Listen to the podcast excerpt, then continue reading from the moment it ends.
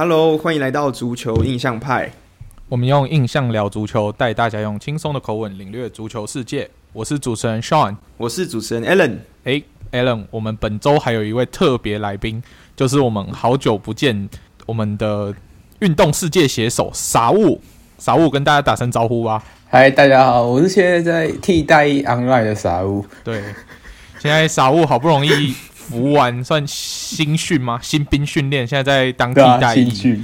对，所以才有空来跟我们聊聊这一集的节目。我们等一下就会慢慢揭露，诶，为什么这一集会特别找傻物一起来聊足球呢？嗯，没错。那我们本周其实足球新闻也是发生了蛮多的事，尤其是有一些我们前几周一直不断在讨论的事情，有已经有点尘埃落定，诶，所以有蛮多新闻可以跟大家分享的，对吧？嗯。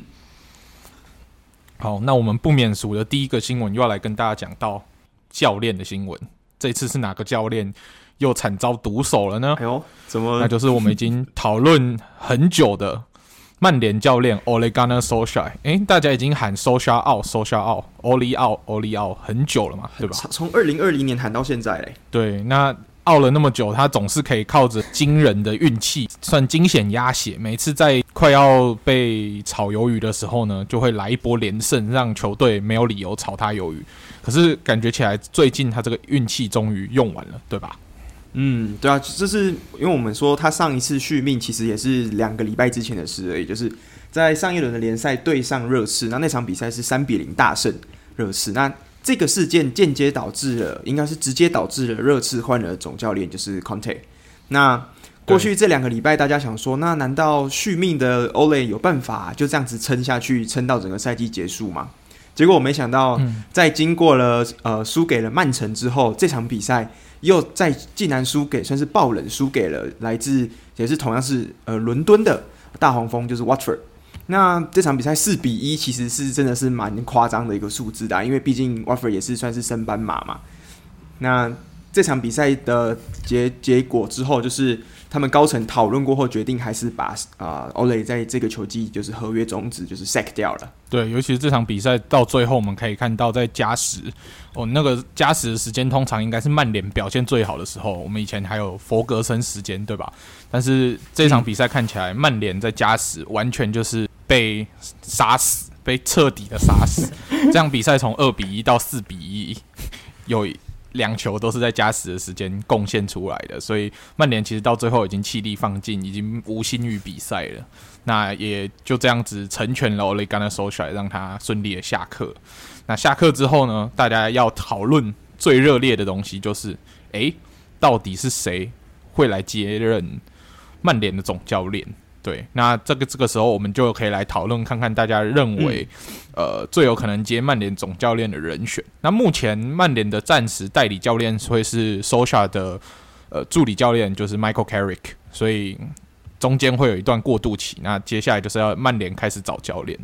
那我们来先来问问看傻物，你身为切尔西球迷，你算是一个看热闹的心态，你觉得曼联的总教练会是谁接比较合适，或者是比较合理？然后就是因为大家都知道下个礼拜其实就是红蓝会，就是切尔西要对上曼联，没错。所以就是不管是我切尔西的朋友，还是我们切尔西的群里面，就是在讲非常不希望 收下下台。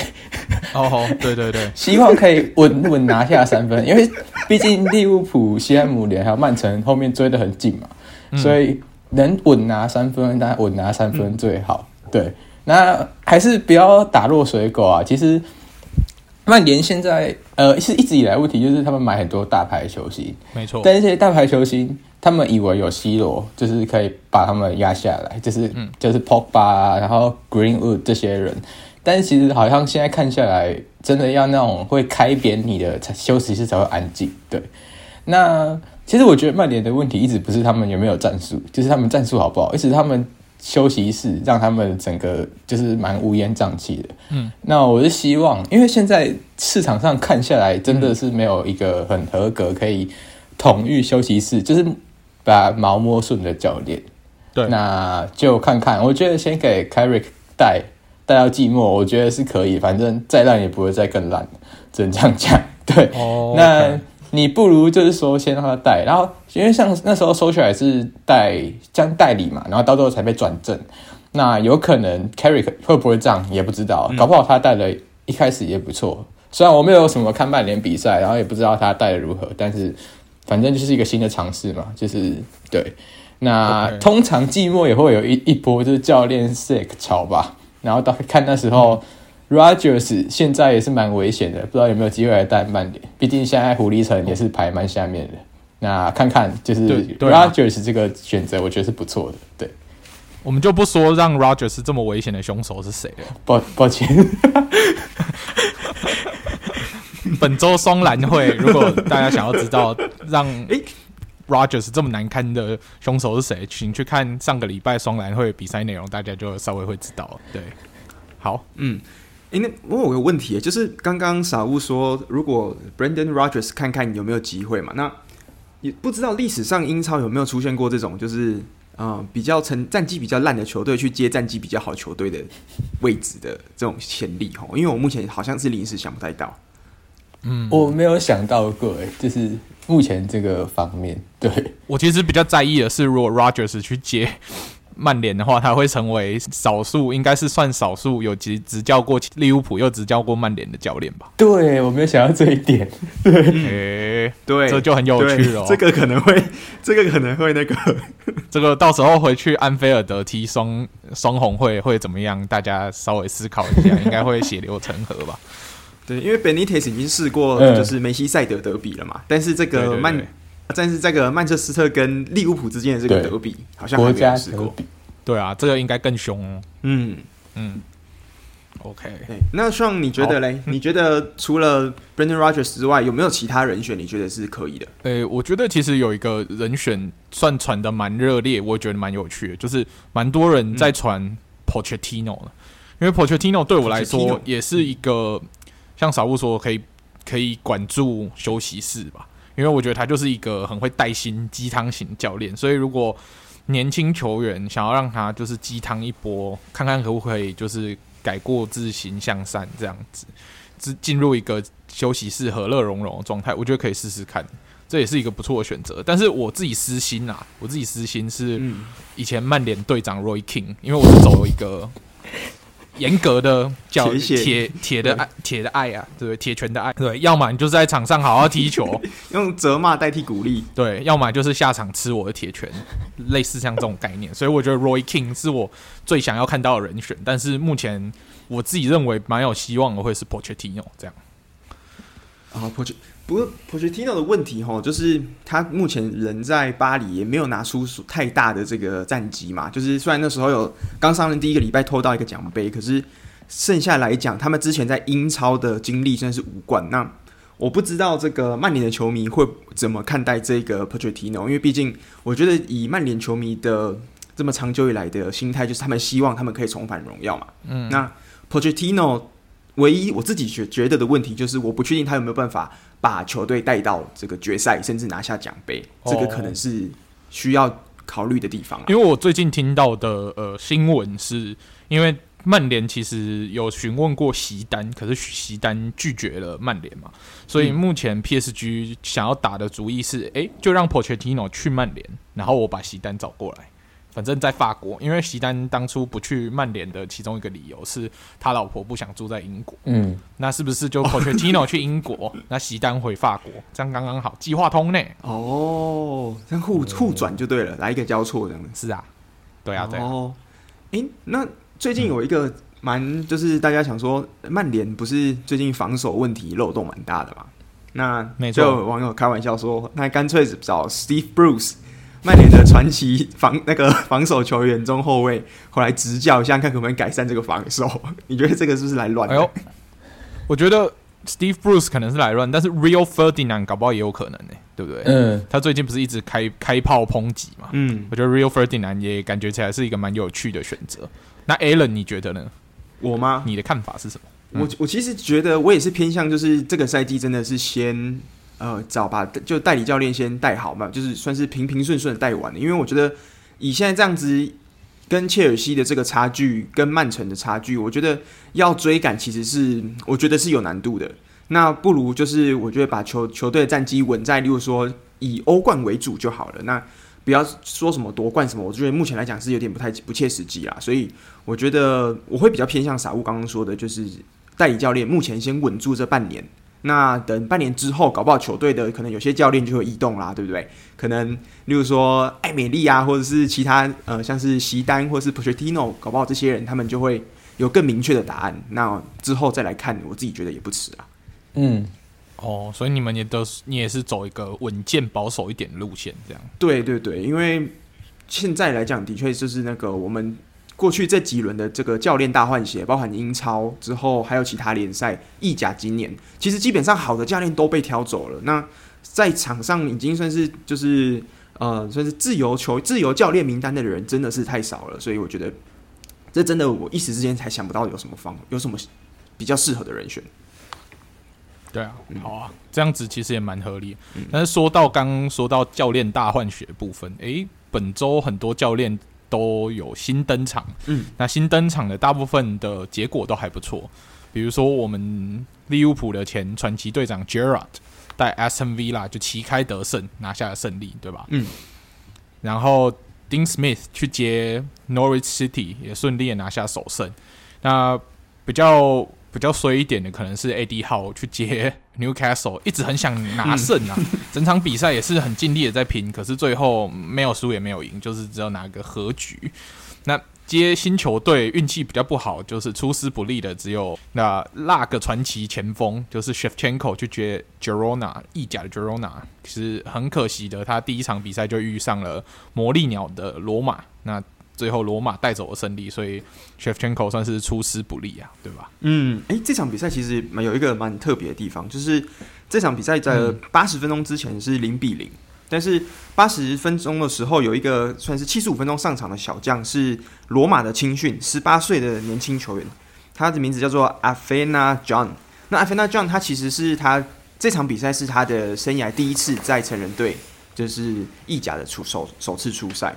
那他这次出赛，光是十五分钟之内就缴出了今天全场比赛的唯二两颗进球，就是他靠他进去的。嗯，而且这两颗进球都是非常积极、非常好看的运动战所进的球，所以我觉得这个小将其实蛮令人惊艳的，因为之前没有听过他的名字。那我听到一个蛮特别的有趣小故事，是说这场比赛之前，魔力鸟跟他说，他有可能会被派上场。那如果他踢得好的话，魔力鸟要花八百欧帮他买一双他梦寐以求的球鞋。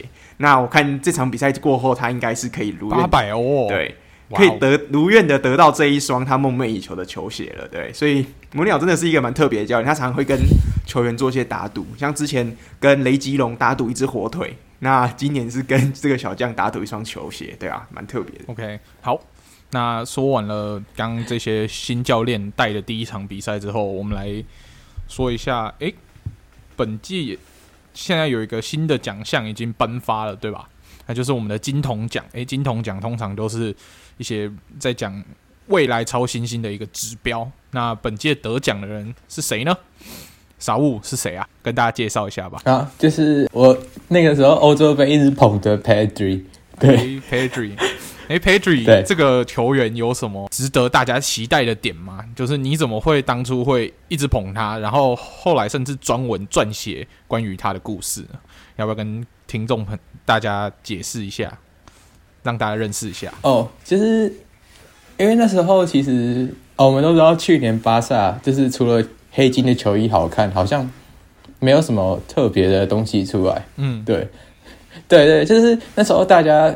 开赛就蛮看衰，就是觉得巴萨，然后皇马，然后就是整个七甲的大乱斗的感觉。嗯、然后因为我那时候有一个就是巴塞罗那的朋友，然后他他就是、嗯、他一直觉得他反正他本来是梅西粉，后来变巴塞罗那粉。嗯、那大家就是我就会嘲笑他说啊，你看巴萨，啊，你又不会看新球员什么的。然后有一天他就突然私讯我说，哎、欸，傻物，你看这个这个应该不错吧？然后我就想说，诶、欸，这个人，然后。就是才十八岁就可以踢到先发，我就想说看一下，然后看以后 哇，惊为天人，就是真的他的视野，以以他的视野来说，十八岁他的盘带视野跟受压迫的能力真的非常的，就是非常的成熟，他就是不太会受到其他人什么防守包夹他就吊球的影响，然后他也不会很说就是很急着要做一些，可能急着做一些他做不到的事情，他就是亦亦步亦趋的做，然后可能你上可能联赛前三轮，他那时候都是就是替补出场，但是你突然就是他第四场，因为那时候库蒂尼奥受伤以后，他有办法先发，你会发现，哎，他就是。他进步的很快，尤其是他不管是在两个边路帮忙啊，或是做什么，然后我就想说，诶、欸，这个小朋友蛮有意思的，还比我年轻，就可以踢这么好。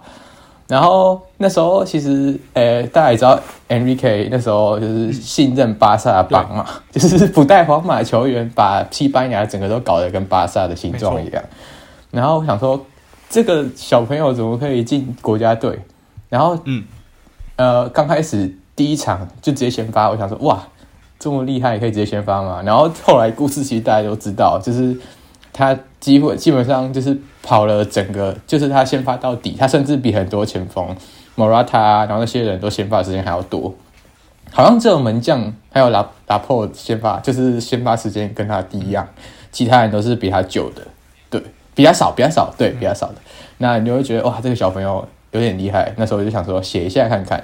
对吧、然后没想到写了以后，直接预告三个三个月后，哎，四个月后直接变金球奖得奖，哦，直接变金童奖得奖，对，嗯，对，以后金球，以后金球，迈向这个目标，对，以后要不要开一个系列叫迈向金球之路？嗯、然后以后金球哇，巴萨是要崛起了，没有那么厉害吧？之后你就先写，先预先预测有没有？你把未来十年有可能的人先写完。没有，没有那么厉害，对吧？啊，主要现在会觉得很关注他，也是因为其实蛮有趣的。就是你们呃，他印象派他们前前一阵子有讲到，就是呃，他后来又去踢了奥运嘛，然后现在有一点伤势有点多，对，然后就是现在大家也会想要观察说，哎、嗯，他拿了这个金球奖、金金铜奖，那会不会他？接下来会因为受伤，然后没有很没有表现得很好之类。因为像其实我们看这十年来的金童好了，呃，从满德瓦尔那届开始，然后到现在，其实真正金童踢出来的好像也没有很多。对，你看，除了去年的哈哈兰现在也受伤，然后在上一届的 Felix，、嗯、然后像以前的 Marshall，然后 Renato Sanchez 这些人，其实你看现在都是痛痛人，对吧？对啊，所以我们也是会担心说、嗯，好像只有姆巴佩算是稍微健康一点点。对对对对对，但所以就担心说，会不会接下来他会不会走这个以前前辈的后腿，还是他会直接健康开始呃发发光发热这样？对，然后这也是大家可以再观察的，对，大概这样。对啊，对于这些有天赋的年轻球员来说，嗯、健康真的是最关键的。如果你有健康的话，你才会有未来可以去兑现你所谓的天赋，对吧？嗯。没错啊，就是我们，就是我们之前很常常讲到的、啊，要成为 GOAT 的最重要的条件，其实球技什么都还是其次，最重要就是你要是有一个健康的生涯，你才有完成就是成为史上最伟大球员的一个先决条件。没错，你要长期稳定的缴出很好的成绩，这才是成为 GOAT 的条件，要不然你就像烟火一样，就是在短暂的时间绽放，但是很快就消失，这样是蛮可惜的，对吧？嗯、对啊。诶，那我我们讲到这个 Pedri 这个问题，我刚好有想要提一个问题问傻物，就是目前我们知道西班牙它这几年来算是在做一个换血期或是一个重建期嘛。那这次的教练就是 Kike 呃 Enrique 带的也是不错，就是他可以把这这一批已经算是有点世代交替的组合，这样子带到了欧呃欧洲杯的四强之后，欧国联也是带到四强，诶决赛。那这个里面很当然很重要，就是他非常多年轻的小将。那我目前我们看到，尤其在最新的这一个算是呃世界杯资格赛的大名单里面，有三个蛮重要的小将都有入选到西班牙的名单。一个是呃巴萨的 Pino，那第二个是来自黄色潜水艇，就是呃 Villarreal 的呃 Gavi。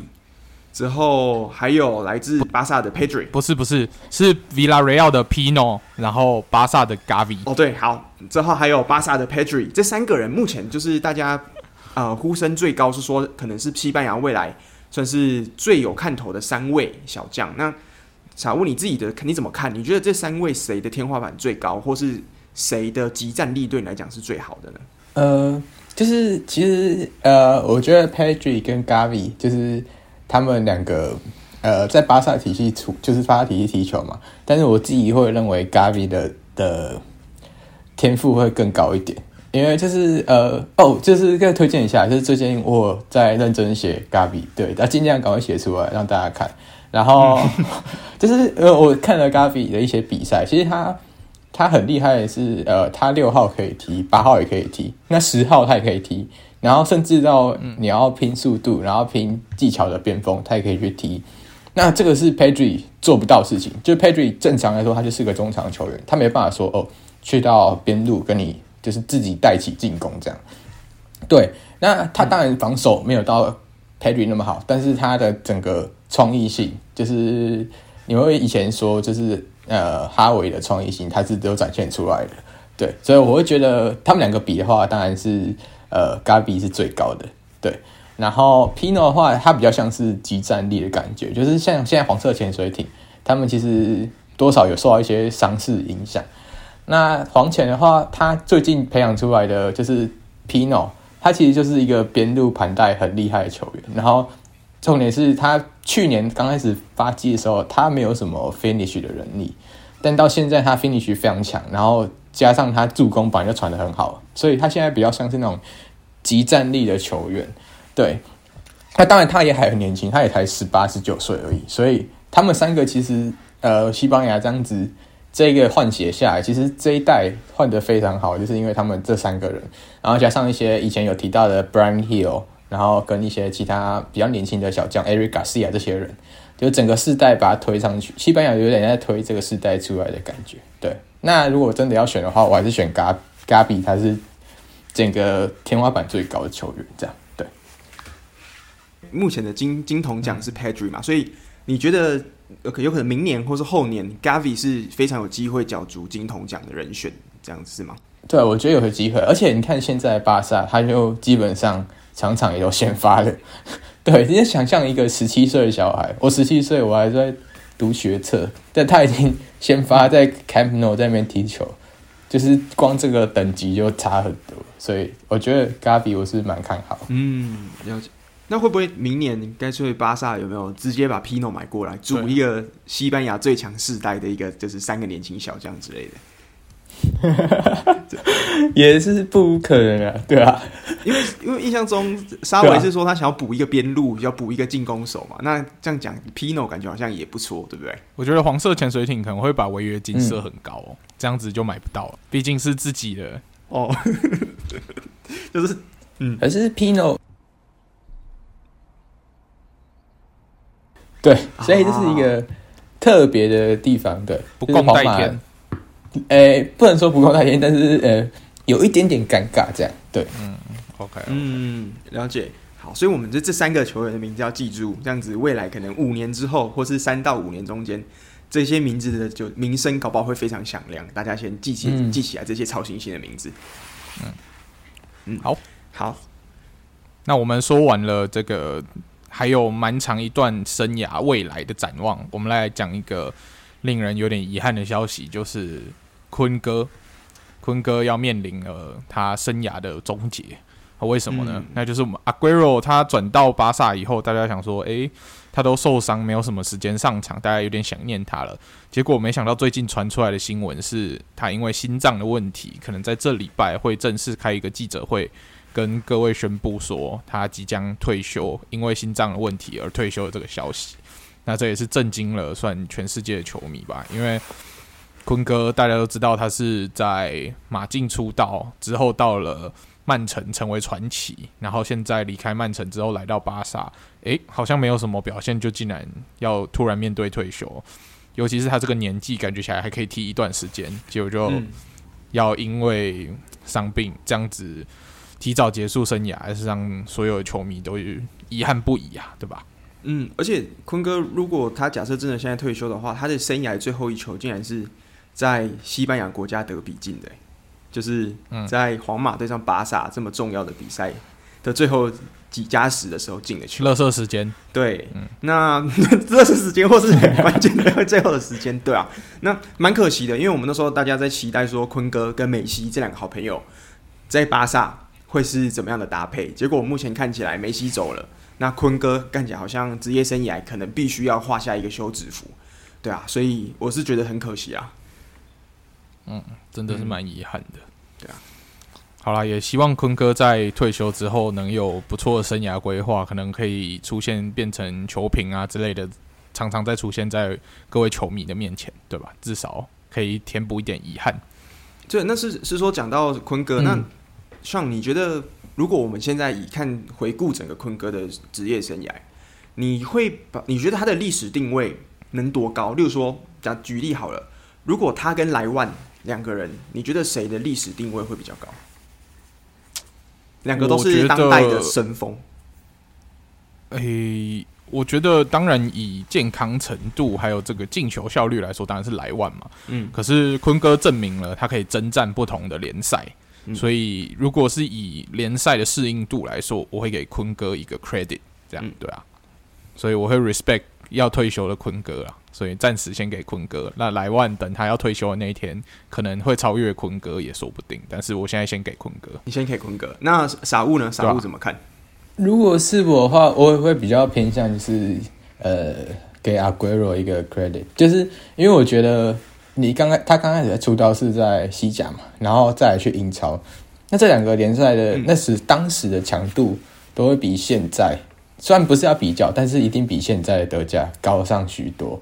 这是没有办法比的，对，尤其是在他在英超的那段岁月，嗯嗯、其实，嗯、呃，当时的瓜迪奥拉其实没有那么喜欢用他，但是他在真的是有限的上场时间，他可以创造出在英超，呃，最外援最多的进球记录，这、就是很多人真的是达不到的问，就是的程度，对，就是可能以后我们要看到这件事情还要很久以后，像是 Thierry Henry，呃，亨利。他都做不到这件事情，那何况是坤哥，他可以做到这件事。对，嗯、那呃，先就是在以他在曼城的成就来说，虽然呃，那拜仁本来在德国就是一个非常有一个一个就是非常有名望的俱乐部，在智利，对对对对，但是呃，你要想那时候曼城在他来之前就是曼彻斯特老二，然后联赛中有。这等到他来之后，才有后面这段盛世。那就是以历史评价来说，他一定是，一定是会比莱万多斯基高上许多。就是因为毕竟人家是带了一个球队，然后在那个联赛创了很多疯狂的记录。那莱万多斯基虽然也是创了很多记录，嗯、但是就仅止于他在强队做这件事情。这两个等级，我觉得是有差别的。好，然后最后一个事情，就是因为他曾经是马尔多纳的老，嗯、就是。的媳妇的的的女婿，所以我觉得他应该会比较强，对吧？那那你觉得瓜迪奥拉的女婿会很强吗？瓜迪奥拉潜在的女婿吗？呃，不不好说，不好说，不好说，不好说。不是还有那个荷兰的谁？荷兰的呃，范德贝克的的爸爸是 Bergkamp，不是爸爸啦，岳父啦。呃 Bergkamp 的女儿是嫁给那个。范德贝对，有范德贝克现在出来了嘛？对，对，对，对啊，也是 OK 啦。所以，对目前，我觉得你们都蛮有道理。就是，其实如果要看单纯硬讲数据的话，那当然是莱万他这个数据比较疯狂嘛。他单季进了三十几球、四十几球。那在英超的话，其实要进球榜第一名，大概二十几、二十出头球就可以拿到。英超射手榜冠军，所以就知道这个竞争的程度，还有他的体能的需求，的确是非常大的。尤其是在德甲，可能能跟拜仁一拼的球队大概就有两三支，可是，在英超可以跟曼城一拼的球队，可能随随便便就有五六支，甚至更多。那这样子来讲的话，如果呃阿圭罗在这个十年，就是一零年到二零年中，就二零一零到二零二零年中间，他可以让整个曼城算是这十年中最强的英超球队。那我觉得。其实阿圭罗他真的是必须要给他一个 credit，就是他创造了算是一个属于他还有曼城的一个王朝。没错，对啊，嗯，respect，对，的确 respect 真的是 respect。希望坤哥就是可以健健康康啦。对啦，希望他可以继续出现在大家荧光幕前，出现在大家面前。好想要再看到他。嗯，好，嗯、有有机会，他是对那个 FIFA 名主播哦。可以可以可以，对对对，喜欢玩 FIFA，对，好好玩，OK 的，往电竞发发发展嘛，喜欢玩 FIFA，对，好，对对对，但是感觉他可以跟 Jota 或是什么呃 Trent Alexander-Arnold 来一场，就是跨年龄的较较量之类的，对啊，以后变电竞第一人，很强哎。OK，那我们说完了这些新闻之后，我们来稍微跟大家整理一下。呃上礼拜的一些比赛的消息好了。嗯，那我们就先从我们所在的德国的德甲开始讲吧。那德甲其实这礼拜的重点就是在 Allen 的两支球队身上。Allen，你要不要跟大家分享一下哪两支球队？你说有着什么样的故事？福尔特跟纽伦堡这两个礼，这这这两个礼拜算是呃 命运多。福尔特跟纽伦堡啊？等等等等等等等，我们的福尔特跟纽伦堡啊？福尔特跟纽伦堡。好了好了，那在德甲的话，两支球队跟我最近的两支球队，一支是福尔特嘛。那第二支是什么？奥、嗯、格斯堡，奥格斯堡，奥格斯堡，奥格斯堡，奥格斯堡。那奥格斯堡这次，那第三进的呢？对，那第三进的拜仁。好，对，OK。对，那，拜仁跟奥格斯堡这场比赛其实是礼拜五，也是国际周回来的，算是第一场比较重要的五大联赛的比赛。那这场比赛那时候，我跟 Sean 他们就在讲说，哎、欸，今天礼拜五竟然有拜仁的比赛，要不要来看一下？之后他们说不要，拜仁不看。之后我说好，我自己来看，然后就默默看。结果我看了一下，哇，奥格斯堡这样子在中，我一开始看到那个球，就是他们的整个打球的拼劲什么，我想说这个该不会是拜仁吧？穿白色球衣的，就不是，对面的才是拜仁，穿白色球衣的是奥格斯堡。那很夸张的是，其实好几波的进攻，奥格斯堡打得非常有积极性，而且在门前的一个算是好几波都非常可怕的进攻压上。那最后呢，算是二比一，有惊无险的击败了拜仁啊。那这也是我。两年来看拜仁的比赛，第一次拜仁输球的印象中啊，好像是 好像是两年来第一次看拜仁输球的比赛。还有，是不是因为你以前只要看了，然后有对手领先的时候跟我们讲的时候，拜仁就会开始逆转回来，所以你这次是算第一次看到他输球。对啊，我第一次看到他输球，真的，而且毕竟他输的也不是没有输的很冤枉，因为奥克斯堡在这场的表现的确是非常好，而且射门那几球都很帅。对，因为拜仁今年比较惨的败仗，那个时候我们都禁止你看球嘛，比如说输给法兰克福啊，输、嗯、给门兴啊，那个时候我们都叫 Allen 绝对不能开转播，因为开了就是 Allen 开的。但结果因为 Allen 没有看，所以就顺利的击败了拜仁。那这一次 Allen 看球还可以击败拜仁，代表奥格斯堡真的是有实力，对不对？嗯，奥格斯堡的确，而且这也是奥格斯堡的教练好像是生涯的第。好像是第五次击败拜仁。那这奥格斯堡在德甲生涯第五次击败拜仁。那这五次的击败拜仁的教练都是同一个人，就是他目前现现任的总教练。嗯，对啊，那拜仁这一败也让呃多特蒙德在接下来比赛，呃，在这一轮的比赛，因为一场胜利，所以把积分追到只有一分差，所以现在一二名的竞争又稍微有点看头了，对吧？对啊，差一分。可是反倒是。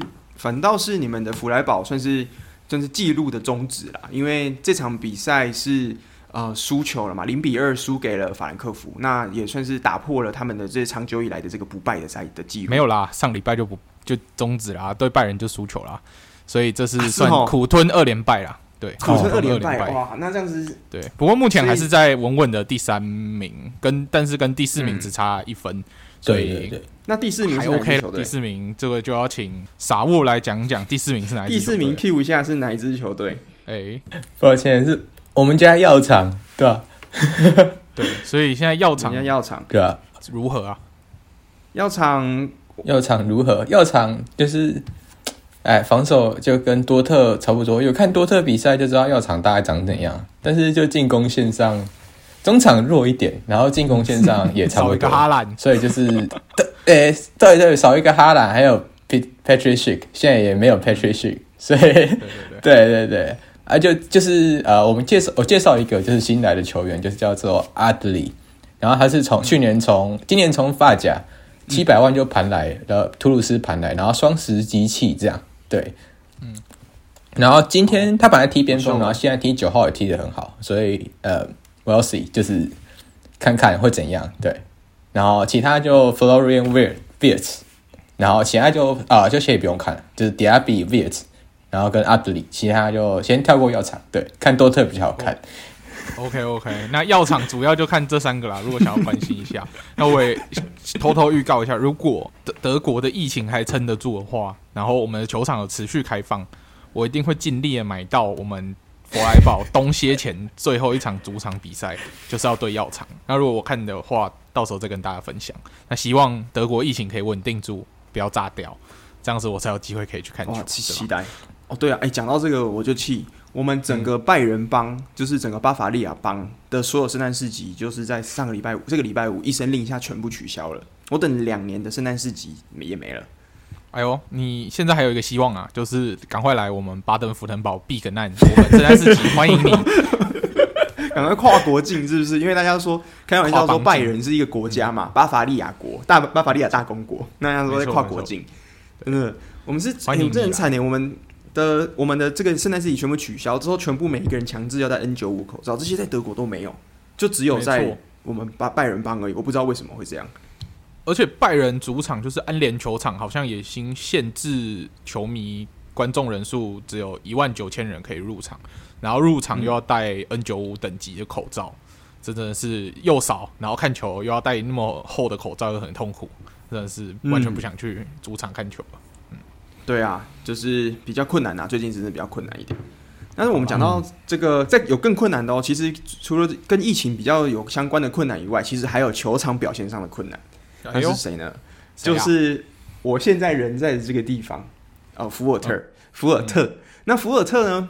目前的战绩跟我们一个月前，还有跟我们两个月前是一样的，都是一分，所以完全没有变过。嗯、这个一一，就是保保持的，就是一成不变啊，就是那一分。嗯、那一分不变，这个一分不变，对，一元复始，万象更新。那这一个这一个赛季的福尔特，其实我觉得我们要追求的目标是什么？我们既然如果没有办法留在德甲，但我们也要在德甲的历史上写下一个非常重要的历史，对不对？哎呦，什么样的历史啊？这个历史呢，有有多亏了我们的足球的小百科 Francisco 前几天跟我们讲的一个就是一个补充啦。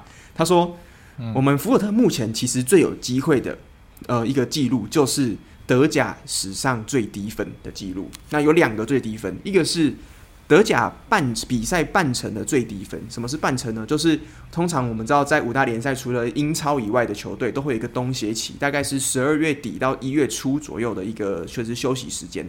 那整个球季就会在这个时间划分成上半季跟下半季。那在德甲的历史上，半程就是上半季跟下半季挑一个，其中就是最低分的球队是几分呢？那个是要追溯到了一九六五年的。在柏林那支球队叫做塔斯马尼亚。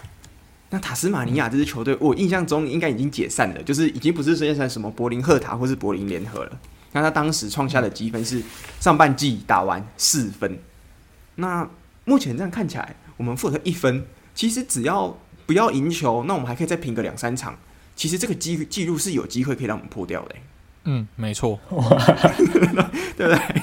就是是有机会的，而且这边必须要说，那个四分其实听起来现在蛮悲惨的嘛，四分。可是当时的德甲的制度其实跟现在的五大联赛普遍的制度是不太一样，因为当时赢一场，现在赢一场比赛是三分，那平手一场比赛是一分嘛。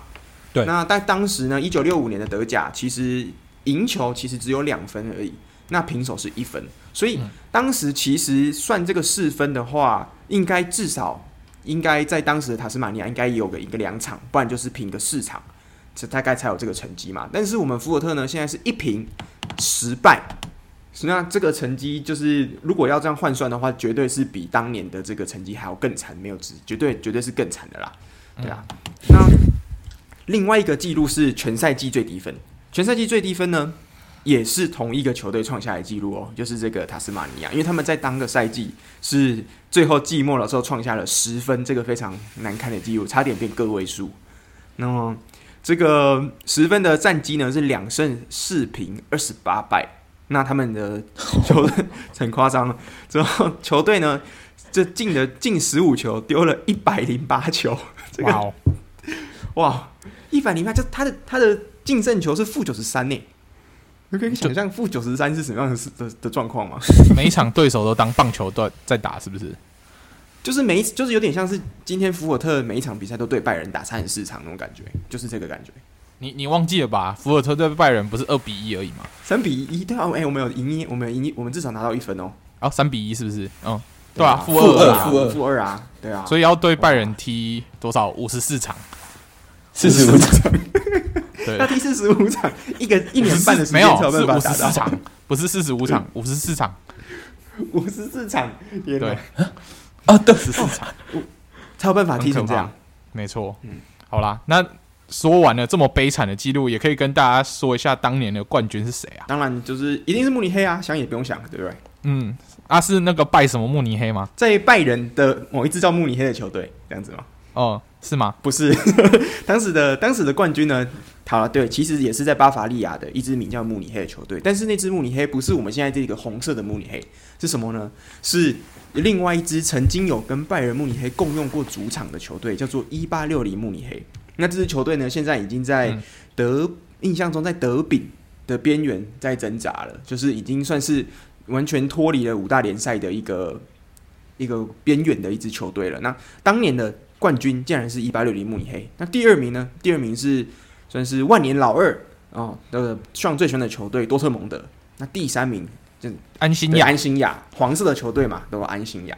那第三名呢，就是拜仁啦，嗯、拜仁，我们现在的拜仁，真正的拜仁，丢脸啊！第三名算是蛮丢脸的，因为 自从我看球之后，拜仁没有拿过第三名。嗯，没错，对，OK 了。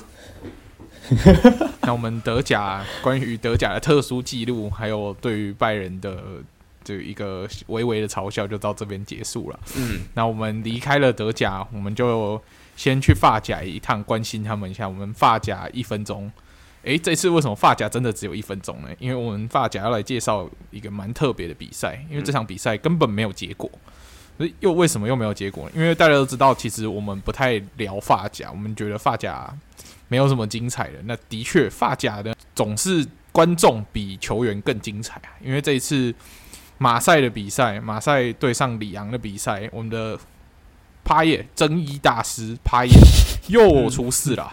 他这一次在又出事要准备开角球的时候呢，后面突然飞来一个硬硬的东西，不是石头，而是装满水的水壶，直接从他的后脑勺 K 下去，他就直接倒在地上。然后摸着头这样，然后这场比赛就因此就被终止了。然后球迷又因为太冲动而搞到一场比赛终止，没有像上次马赛对尼斯吧那样子中间加了一堆时间，没有，这次在十几分钟就直接终止了。那这场比赛其实去看球的人蛮衰的，对不对？就是一直等，一直等，然后场上就一直是草皮而已。那这也是帕耶第二次本赛季第二次被丢水瓶。很惨，对，而且都在角球去开球的时候被球迷丢。对啊，对，那这场比赛是八点四十五分，在欧洲算是晚上了嘛？那尤其是礼拜天，那那时候看到这场比赛的转播的时候，其实蛮多球迷已经等到了晚上的过了两个小时，十点四十五分，其实都守候在球场的那个座位上，因为他们不知道比赛什么时候回来。可是比赛的，我觉得这个其实就有点，嗯、有点让人就是匪夷所思啊，就是。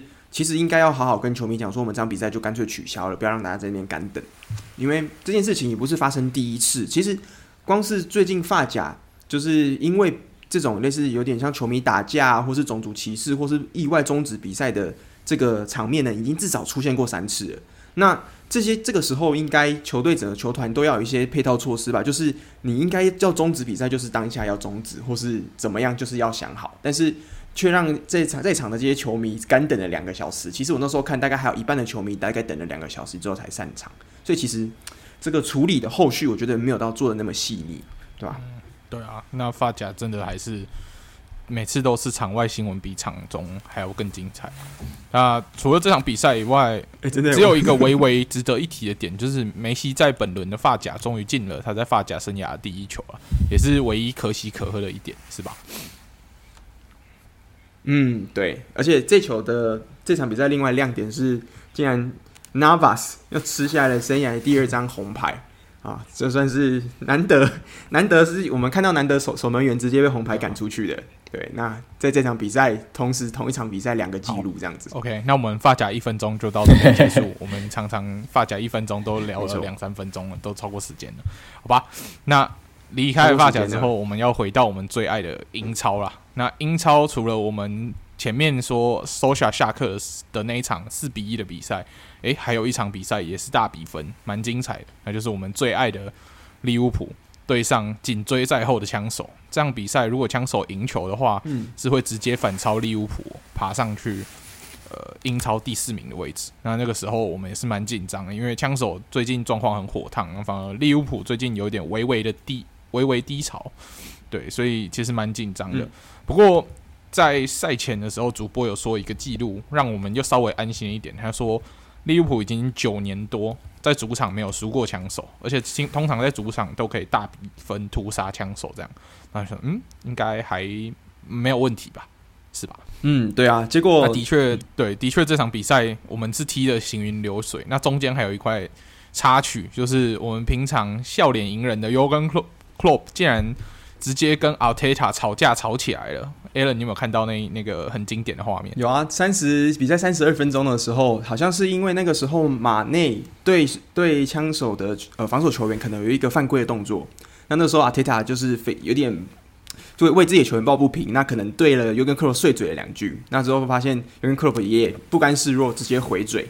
结果这两个人就直接在场边吵起来。那其实那时候大家当下大家有点愣掉了，因为其实很少看到两边的，就是教练吵得比场上的球员还凶。那也是我们身为利鸟球迷很少看到尤根克洛情绪激情绪激动，很常看到，可是很少看到他的情绪激动是愤怒的，就是对别人。对，那。这这个就是两个教练就是这样子争一番争吵之后，就是双双领一张红黄牌，那才就是把这件事情告一个段落了。对啊，那这一场比赛其实也就是三叉戟又发挥了他们的进攻优势，但是其实三叉戟不是这场比赛的重点，这场比赛最大亮点是我们的南野拓实，他只有上场四十八秒就进球了，嗯、哇，那个时候应该全亚洲有看这场比赛的球迷都兴奋起来了吧？诶，南野。大家一直期待说，疯掉啊！到底怎么在英超能好好表现？结果没想到这一场比赛刚换上来就有机会进球，那那球真的是也看得直接疯掉。虽然对比赛的胜负没有太大影响，但是看到他进球就是很开心，对不对？嗯，真的就是我们知道，其实南野他从他他从红牛转过呃萨尔斯堡红牛转来的时候，其实大家对他是蛮期待的，因为大家知道他当年在欧冠怎么样撕裂利物浦的防线。那结果这几年来，其实整个通常就是杯赛上场，或者是那种呃呃，垃圾时间，或是最后的二十三十分钟才上场。尤其是这个赛季也不例外。这个赛季其实他大部分在联赛上场的时间都是比赛的后半段了。那目前其实整个就是表现，我觉得也应该这个应该他是他这次的呃英超的赛场上的第一球吧。我如果我没有记错的话，就是在他今年赛季的话。那用这么短时间打回他的信心，嗯、尤其是他在热身赛表现非常之好。那时候我们热身赛看到他，Minamino 跟 Oxlade-Chamberlain 这两位球员，其实都是在非先发球员名单里面，其实表现算蛮好的两位球员。那我是很希望，就是在今年，其实我们中场可能中间有一些伤伤患的问题，像是 Naby Keita 或者像是我们的 Elliott 受伤的时候，我蛮希望就是。又跟 Klopp 可以重用，像是 Chamberlain 跟 Minamino 的这个角色，因为 Minamino 其实他这名球员可以打边锋，但是他其实也可以担纲呃球队的算是进攻梳理的角色，就是大概呃八号的球队这种中场的位置。所以其实这名球员如果说三叉戟甚至有排挤到他的位置，其实我觉得不妨大家可呃不妨其实可以试试看，让他往中场去踢，可能也会是例如说板凳骑兵或是蛮就是出其不意的一个战术这样子。嗯，的确。哎、欸，恭喜利物浦在主场又收下了这么漂亮一场胜利。你看，尤其是我们在定第一球的时候，我们就看到尤根克洛竖起耳朵叫大家大声点，他听不见，然后这样子嘲讽了阿泰塔一番，嗯、看你是不是特别爽，对不对？你知道上次呃尤根克洛不是竖起耳朵嘛？那这个动作呢，上一个做的人是呃那个 Harry Maguire，那 Maguire 是打阿尔巴尼亚这个。国际排名不知道多少名的球队的时候做出的动作，云南球队，对对对对，之后人家一个是打 Big Six 做出这个动作，一个是国际赛弱虐菜做这个动作的，对，这真的是天差地远 OK，嗯，好了，很开心利物浦这样子至少可以跟枪手保持一个微微安全的距离。那希望这个好状态继续延续下去，我们还有争冠的机会，不要放弃？没错，我们离车车目前大概只差了多少？四分，对不对？没错，差四分。对，差四分。其实车车小心啊。嗯、OK OK，好，那我们结束了上呃本周的一些新闻的整理，我们接下来要跟大家来讨论一个蛮有趣的议题，是吧？Alan、嗯、是什么议题呢？跟大家说说吧。好，就是在下个礼拜十一月二十九号的时候呢，那我们知道每一年的大家最期待的足球奖项就是宝龙多尔，那它的别称就是大家可能会说它叫世界足球先生，那它其实是一个法国的足球杂志，他们每年评选出来的世界最有代表性的一个足球员。那因为去年的，就是因为疫情的关系，二零二零年的这个奖项其实是被算是取消的。那所以大家那时候就有一些呃人在说啊，那这样是去年表现非常好的莱万，他就是被抢走这个奖项了。那今年呢，因为疫情其实逐渐稳定，所以这个奖项在今年的十一月二十九号要重新再举办，选出二零二一年年度的最佳的足球员。那这个奖项呢，它通常是包含了从二零就是这个年度去算的，它不是以赛季去算的，所以它我们如果要看这个奖项的话，会是以就是二零二一年今年一整年三百六十五天的表现来去做一个评估的标准。对，那所以我就想说，我们不如这一集节目可以来讨论一下我们心目中这个年度的世界上最棒的足球员们。我们来讨论一下这个名单好了。例如说，虽然宝龙多尔是一个人的奖项，但是我想说，我们就把它划分成十一个，就是算是场上的每一个位置，我们都来挑一个我们觉得今年年度让我们印象深刻的球员。嗯，好啊。那我们先各自说说自己的宝龙多人选好了啦。好啊，好啊。OK，那我先开始说吗？好，好，你说。好，那大家应该听到我说这个名字，大家会吓一跳。但是我站在一个中立、理性、客观的球迷的份上，嗯、我必须给他这个。虽然我很痛苦，我必须掐着我的良心给这个人讲。嗯嗯、那我认为，二零二一年的保龙多尔的得奖人应该要是莱万。对，我掐着我的良心，我的良心现在在滴血，但是我讲出了莱万这个名字。对，但是因为他上一季，嗯，在六冠王的时候没有得奖，得奖。可是这一季，你看破纪录，这些都应该要得奖吧？他整个进球效率完全没有衰退，反而更好。所以我觉得，不管是上季是不是欠他的，他这一季拿单拿这一季的表现也是值得得奖的啦。所以我觉得该他得奖了。莱万是我的选择。嗯、OK，那我们问问看傻物吧。傻物，你觉得本季？宝龙多尔的得奖人应该要是谁？我觉得有 有点难选。其实，其实平心而论，大家表现其实都不会差太多。你不会像说以前双绝代双骄就是 C 罗跟 Messi，然后其实去年很多人冒出头嘛，其实连 Messi 都维持在一个水平上，甚至他有一个 title 就是帮他背书，因为他有一个美洲杯嘛，就是比起没错，对，就是比起莱万或是可能。Benzema 这些人都更更有说服力，嗯、但是其实要我选，我会选一个跟我有点仇恨的球队，就是皇马的 Benzema。其实我觉得他哦，他 deserve 这个奖项，因为其实你说实在，去年呃有多少人会认为皇马会进到欧冠四强？其实没有。然后在球队最混乱的时候，他其实稳定输出给了球队，说哦。就是可能 double double，甚至是快到哎、有二十，然后再十这样的成绩。就是虽然呃，我们那时候可能有点审美疲劳，是因为梅西跟 C 罗都是四十加、五十加在跑，但其实二十加正常来说就是一个超明星球员做出的水准，甚甚至是他还有十个以上的助攻。对，然后其实嗯，其实大家会说呃 C 罗。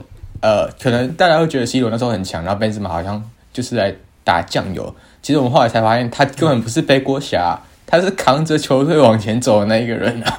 看看今年的法国就知道说，哎、欸，以为大家以为他进来是背来背锅，没没想到他自己一个人把就是就又带给法国一个冠军。所以我觉得他也值得这个奖项的肯定一次，这样对。嗯，的确，嗯，哦，对，没错，因为 Benzema 还有拿到了欧国联。的就是欧洲欧国联的冠军嘛，就是我跟 Sean 去看的决赛那一场比赛。嗯，对对啊，这个其实也是一个蛮就是殊荣啊。而且他也踢进算追平的那一球，很漂亮进球嘛，很漂亮，非常厉害，很漂亮。因为欧亚泽巴那一球进完之后，他不到一分钟又重新就是进了那个追平球。对对对，整个气势大反转。没错，对啊。所以如果好，那如果我要选的话，其实我我其实这两年来我的言论一致啊，就是莱万的，因为我对我只是口径一致，我都说莱万，因为其实我每次都跟上说，如果这个宝龙豆再不颁给莱万，那我以后就不看这个宝龙豆了。哦、所以今年今年也一样，对，你是唯一不用捏着良心的、哦。什么跟什么啦？我也捏着良心讲了皇马，不演了吗？没有，显性拜仁粉，不是吧？今天直接登场，我是就尊重专业，好不好？我们要尊重别人的专业。那 我就这边放狠话，如果今年的宝龙豆不是莱万的话，我从此不讲金球奖这三个字，我不就不去看，我不看这个奖了。我以后不 颁，我们新闻我也不讲，就交给上讲，就觉得没有公信力，是不是？没有公信力？为什么？因为我觉得。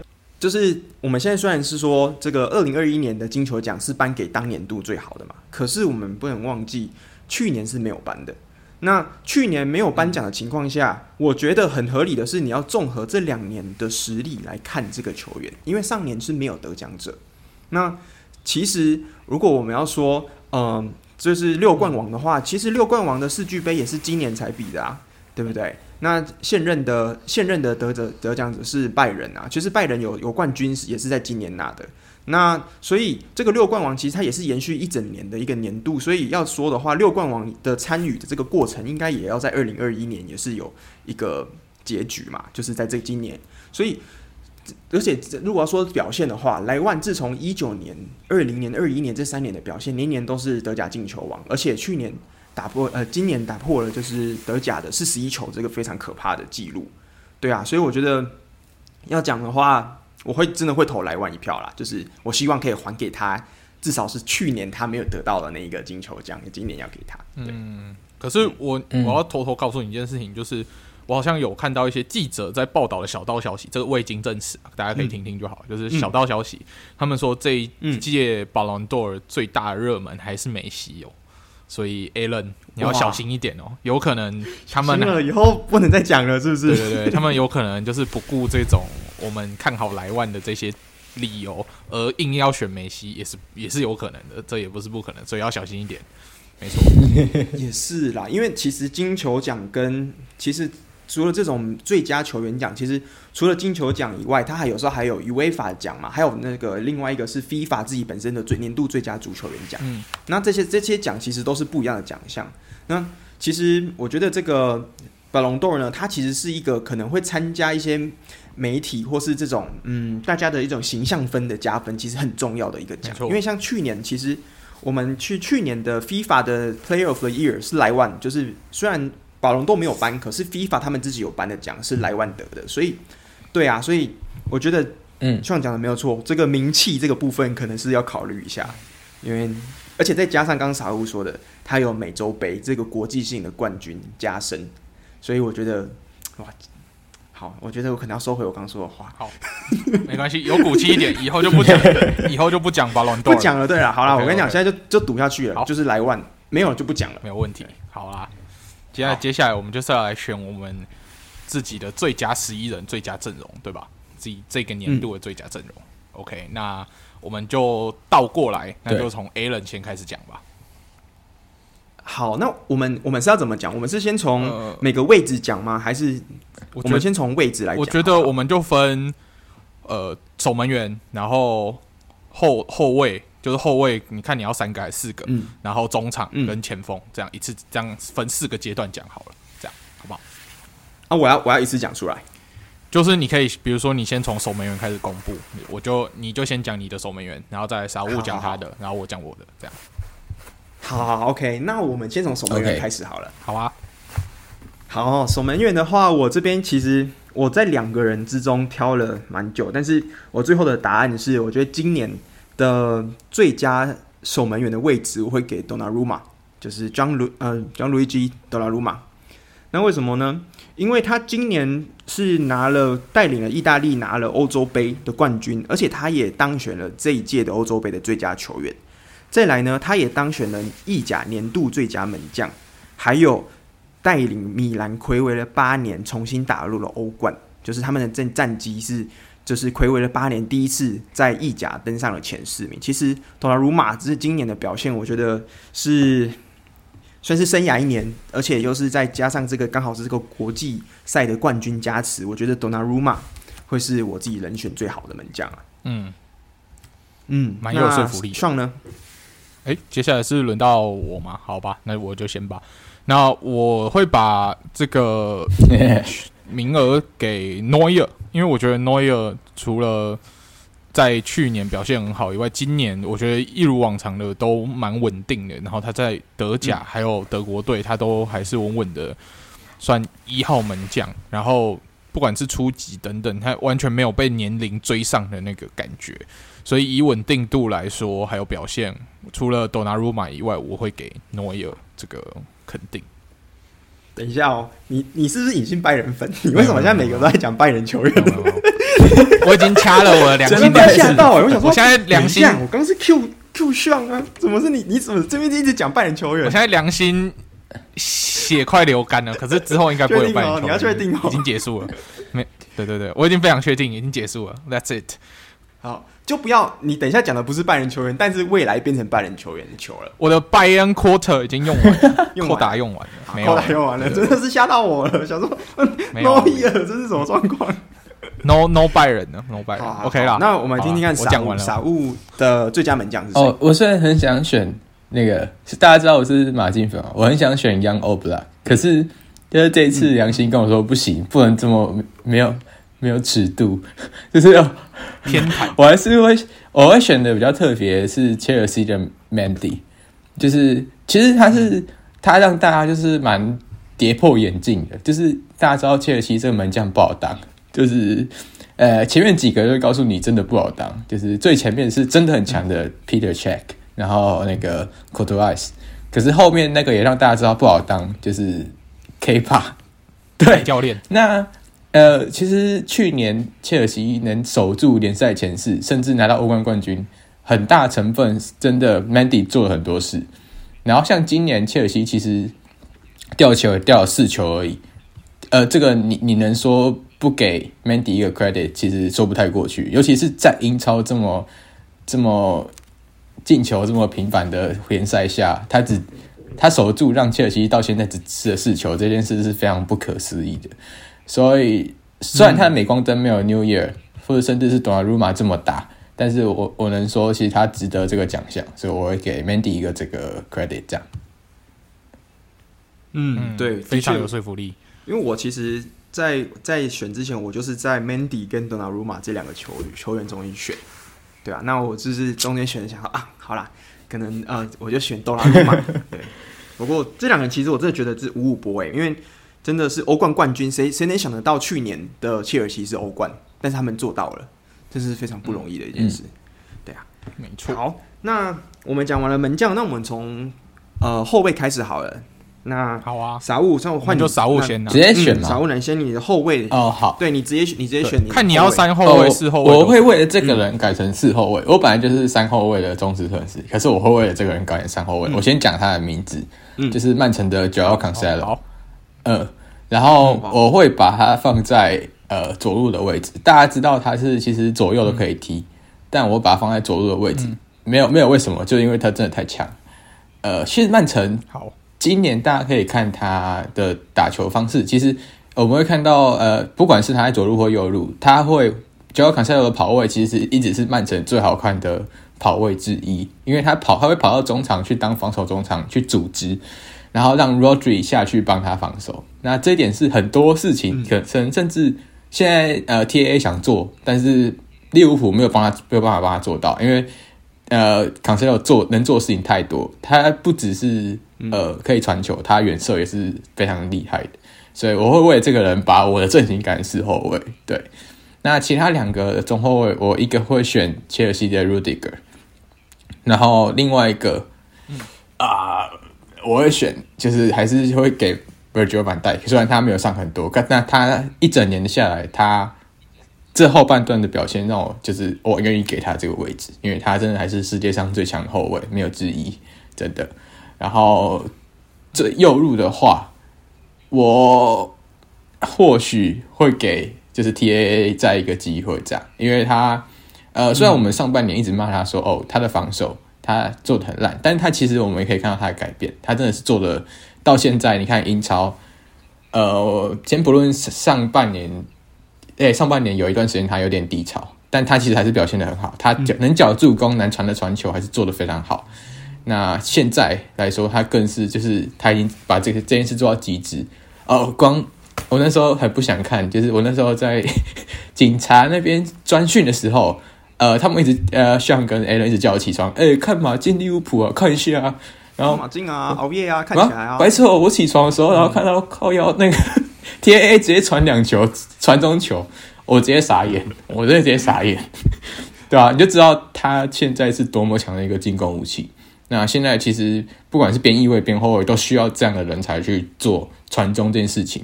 那我觉得 TA 值得这个方面的肯定。对，OK，就是我的四个人。嗯，对，哇，我们讲了两个利物浦球员，我们真是与有荣焉，在车车球迷的口中说出这两个都是车车的，比你们 比你们今年防守更强的车车竟然只入选一位，但是我们 真的是对，真的有肯定，对，可以，可以，可以。好，那上呢？上怎么看？呃，我的四后卫的人选，我在左路，就是左边，我是选四后卫嘛。我的左边的部分，我会给在英格兰队表现很亮眼的 Luke Shaw。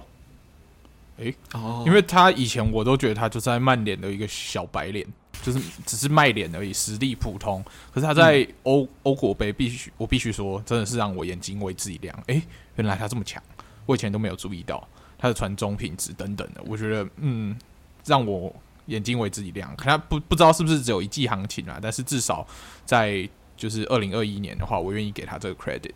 那在中中后卫的两位的话，嗯、我会给呃 Ruben Dias，那就是转到曼城的这位葡萄牙的中后卫。我觉得，诶、欸，他竟然从葡超联赛到英超完全没有阵痛期。来直接扛起了曼城的防守，让曼城的防守变又变回铜墙铁壁，真是让人家蛮惊讶的。另外一个我会选 PSG 的 Marquinhos，我觉得 Marquinhos 他也算是扛起了，他虽然是嗯身材以中后卫来说不是特别好，但是他有点像阿拉巴一样，他算是中场或者是后场都可以扛的这种万金油的位置，我觉得他。我在阵容里面放他，然后他整个防守的强度还有拼劲，我觉得他会是我阵容里面很好的一个活棋。这样，然后在右边的部分，我会放上我自己私心的爱，嗯、就是我们的哈基米。哦，哈基米虽然说防守没有到很好，但是他的传中品质，还有他的速度突破，甚至他有一点点进球的能力，这个都是在呃右右边位不可多得的人才。对，所以我的四后卫会是这四个人。嗯，哇，你真的都强都被你讲走了。然后，就是那最后 Alan 呢，很难选吧？很难选啊！但是好，我我原本左后卫我的第一人选其实是要选的是坎呃坎塞罗。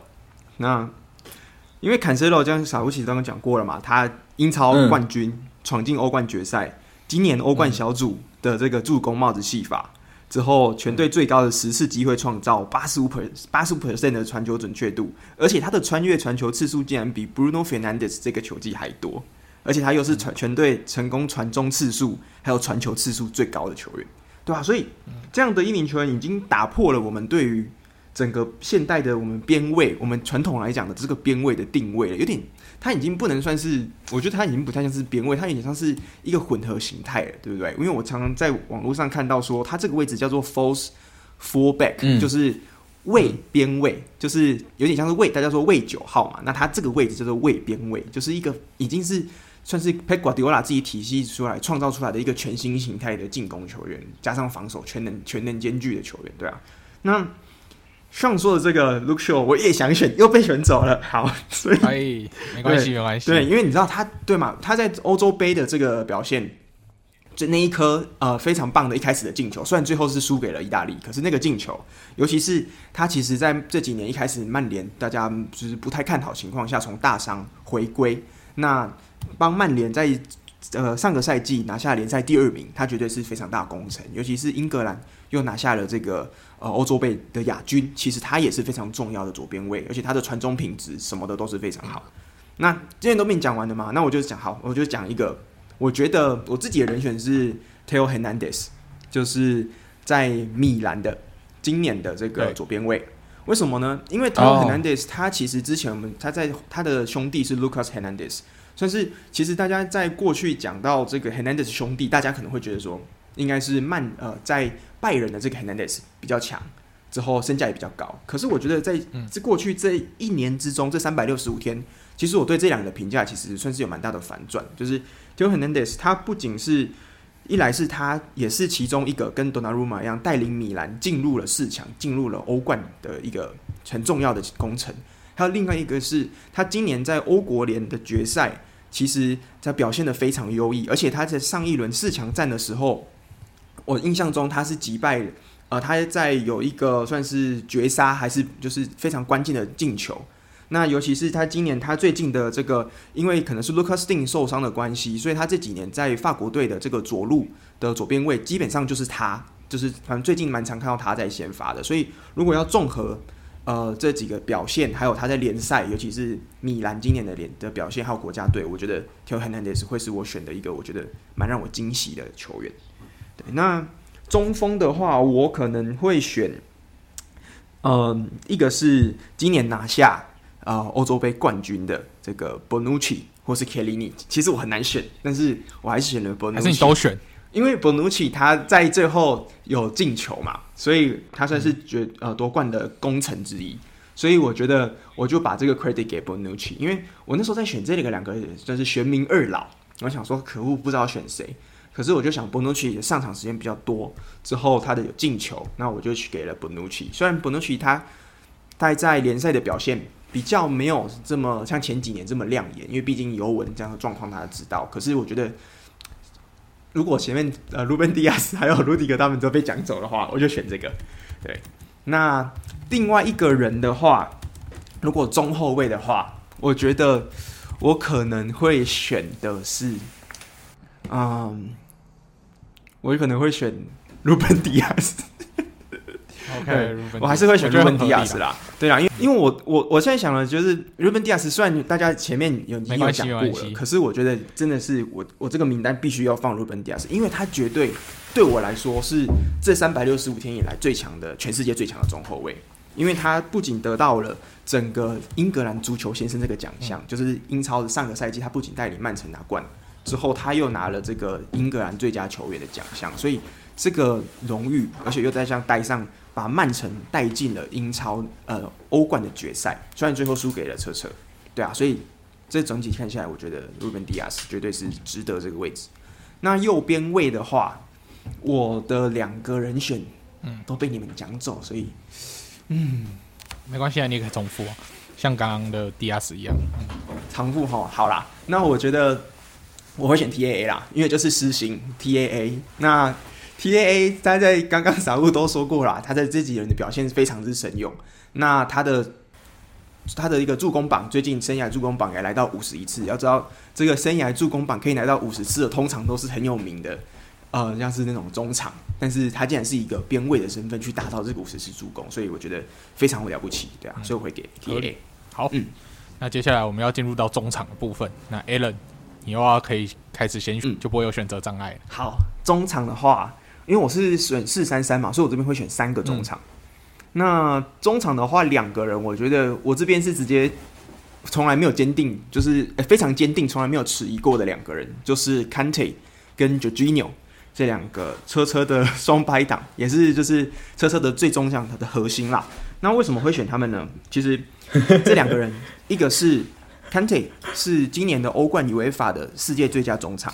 那 Georgino 呢，是 UEFA 的，就是欧冠的最佳球员。那加上他是欧冠冠军，之后还有欧洲杯的冠军，之后还有欧国联的，呃，欧国联是 Cante，他们，他 Cante 是法国代表法国拿下欧国联的冠军。再加上这两个人都是现在英超第一名车车，他们的战绩是第一名，而且失了只有四球而已，就表示他们在整个贡贡献上面，其实这整个年度来讲是非常大的，所以会选这两个。那第三个人的话，我会选的是 Bruno Fernandes。那 Bruno Fernandes 的话，其实，呃，在自从他加入英超以来，我觉得他对曼联的这个呃帮助，绝对是超乎大家想象的。因为大家一开始来，他他可能就是一个角色球员，但不是，他其实在曼联是非常重要的角色。尤其是刚结束的这个赛季呢，曼联拿拿下了第联赛第二名的位置，他的全队的进球贡献值来到全队最高。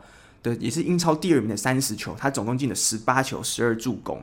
那在今年的欧冠，他平均每场也是有四次的机会创造，是全五大联赛最高的。再加上他还有英超每场最呃目前累积最多的关键传球是三十八次，这个数据是真的是很可怕，所以我会选 Bruno Fernandes。好，那上呢上你怎么看你的中场？呃，那我中场我这次选四个人好了，因为我前锋只想要选两个，所以我中场就选了四个人。嗯，OK，那我。四四二的感觉，嗯、我中场，我好像知道谁不会进去嘞，靠北。四四二，难道是红色那个没有在二里面吗？哎哎、那个你等一下就知道了。好，那我四个中场，我必须选一个蛮让去年蛮让大家惊艳的，就是棍斗玩。为什么会选昆斗玩？因为去年大家都知道，应该说上个赛季大家都知道丁丁蛮常受伤的。那丁丁受伤的时候，就是昆斗玩跳出来，算是。顶住了他的他缺席的部分嘛，所以我觉得 Gundogan 算是在这几这一一两年蛮令人惊艳的一位中场球员。然后另外一位就是我们国米未来的队长巴瑞拉，哇，他那个拼劲真的也算是大家有目共睹啊，对不对？他那个拼劲，然后他现最近又跟国米续约，然后他创造机会的能力，还有在球场上跌倒的那个。惨度，大家都值得给他一个 credit 吧，对不对？巴瑞拉，对对对，真的，okay, 每一场都看他跌倒，欸，哎，没错没错。好，那第三个球员的话，我会选的是马竞的 Llorente。诶，为什么会选他呢？因为他真的蛮蛮让我惊讶的是，他之前对我来说就是一个水货球员，但是他在这两年的表现，嗯、因为如果我们以这两年的表现来论的话，他真的算是有一个很大的突破，所以在我的中场，我必须给他这个 credit，这样。那最后一名球员的话，我会给呃西班牙队，也是巴萨的老将 Busquets，因为很明显的看到西班牙队这几年，呃，就是这个年轻的阵容能有这么好的表现，其实布教授在中场的调节也算是非常重要，他算是最稳定的那个存在，所以我会给布教授在我的名额里面，所以我的四个中场就是这四名球员。嗯，那傻物呢？我。我也会，我也会选一个四四二的阵型。那四个中场，呃、嗯，哦，其实两个也是确定的，就是毕竟是世界上现在最好的两个中场，一个就是 N'Golo Kante，然后另外就是 Jorginho。对，然后这两个很强，也不必多阐述，嗯、就是他们其实两个还好，但两个加在一起就强大，没办法，就是这么强，强超强。对、嗯、啊，你其实呃。会在这边再提到一下，就是有关 Jorginho 的事情。就是以前大家会觉得说，哦，是不是因为有康特在你旁边扫荡，然后让你可能就是你的抢断啊什么，就是数据有更加提升。但其实他回意大利国家队以后，我们大家可以发现到，呃，他的抢断其实是更更强的，就是他不是靠康特去帮他 support，他们是两个互相帮助更强，不是说呃他就是康特的一个配角或什么之类的。然后加上说，哎，就光一场的数据哦，他对西班牙那场的的抢断就是八次，呃，这你要在西班牙这么控球的情况下抢断到八次是非常困难一件事情。所以其实他的实力真的是一直都在 top 那边，只是大家没有发现。那他他传球实力大家也不用讲，就是他分两边啊，然后甚至是呃吊小球进去禁区，这方面都是现在很少能做到非常好的。所以这两个 Conte 跟 Jorginho 是一定会选择两个中场。那呃，我也会呃两个边路的话，我一个会选呃 Llorente，抱歉，因为跟大家重复。但是呃，因为 Llorente 这方面会很熟，是毕竟本来是马竞粉嘛，要熟是一定要的。那光是数据面来说，就是他去年是双十的成绩，然 后你要在马竞拿到十个进球是可能就。怎么讲？就是难度大概就跟那个 Solskjaer 带领球队十连胜那种感觉差不多，真的非常困难。对，然后你要有一个人有双十成绩是非常难的。他是去年甚至是球队的第第二得分手。那他就是呃，一切都要感谢利物浦老铁的帮助，让我们的有人台直接爆发出来。这边先跟利物浦球迷说声谢谢。对，就是我们自 自从他在。那个 NBA 就是进了那两球以后，其实他进攻能力就被打开，然后不管是速度、盘带，或是甚至是说他防守面，他回追能力，因为他本来速度就很快，他回追当然是更好。然后以前就踢方的中场，嗯、代表他整个中场线基本上他三个地方都可以踢。然后他去年的爆发也是让大家非常意外，然后真的是踢的超级好，真的只能讲超级好。去年没有他，马竞真的不会夺冠，所以我会选一个他。然后作为一个跟你们比较不一样的是，我会选 Pedri、嗯。对，就是就是其实、嗯、呃，可能大家会讲说，哎，这么年轻球员可以担当一个球队的主要核心吗？然后事实上真的可以，就是他在巴萨、啊，就是梅西也说过，跟他踢球是就是。比较能搭上线的代表，嗯，不知道是要讲他的队友没有脑还是怎样，我也不知道，这不好说。但是确实他的能力真的是一个十八岁小将来说，他能做到，甚至比很多就中场能做到还要更多，所以他真的值得这个奖肯定。对，那就我的选择就大概是这四个人这样。哇，那这我们这样听起来，其实西班牙的中场入选的人真的也不少诶，像有 Pedri 啊，有 Busquets 啊，还有像是 Llorente，就进我们印象派名单的，所以就可以感感受到，其实西班牙的中场是多么的强大。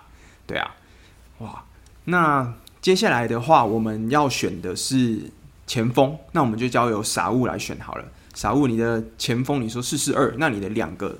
今年的最强前锋是谁？呃，就是四十二，基本上有一个一定确定，一定是莱万多斯基，这没办法，他真的太强。嗯，然后他的强就留给兄弟解释好了。嗯，没有啊，没有解释。然后另外一个我要解释是 Benzema，对，就是跟我前面的阐述一样，他值得一个金球奖，就是他能做的事情，大家这做的事情太多，他比起就是。莱万多斯基这种纯得分手，他还能助攻给队友，就他是帮队友更好的类型，他不是说自己一个人蛮干，然后干到很差的那种，他是帮队友也帮自己变得更强。就光以前他跟 C 罗的合作就可以知道，他是可以做这件事的人。然后现在他自己带领球队，他也可以把球队带得非常好。就你看他从今年一月开始到现在，他没有一个所谓的低潮期，他一直都在进球，一直都在助攻，一直都在帮球队做任何事。所以我会选他当我的四四二其中一个，就这是我两个人选这样，对，嗯，嗯，OK，好，那现在换谁选了？换我，好，上来换你。OK OK，那我有一个也是跟傻物重复，那就是 Benzema，因为 Benzema 可以助攻，在双前锋我是相当看重这个、嗯、这个能力的，他助攻进球都没有问题。那另外一个跟他搭配的也会是明年。大家在皇马会很想看到的那个名字，就是我们的厄林哈兰。你以为我要讲莱万吗？没有，我的良心已经用完了，不能不用，就是已经没有办法再昧着良心了，那太痛苦了，所以我就要讲厄林哈兰。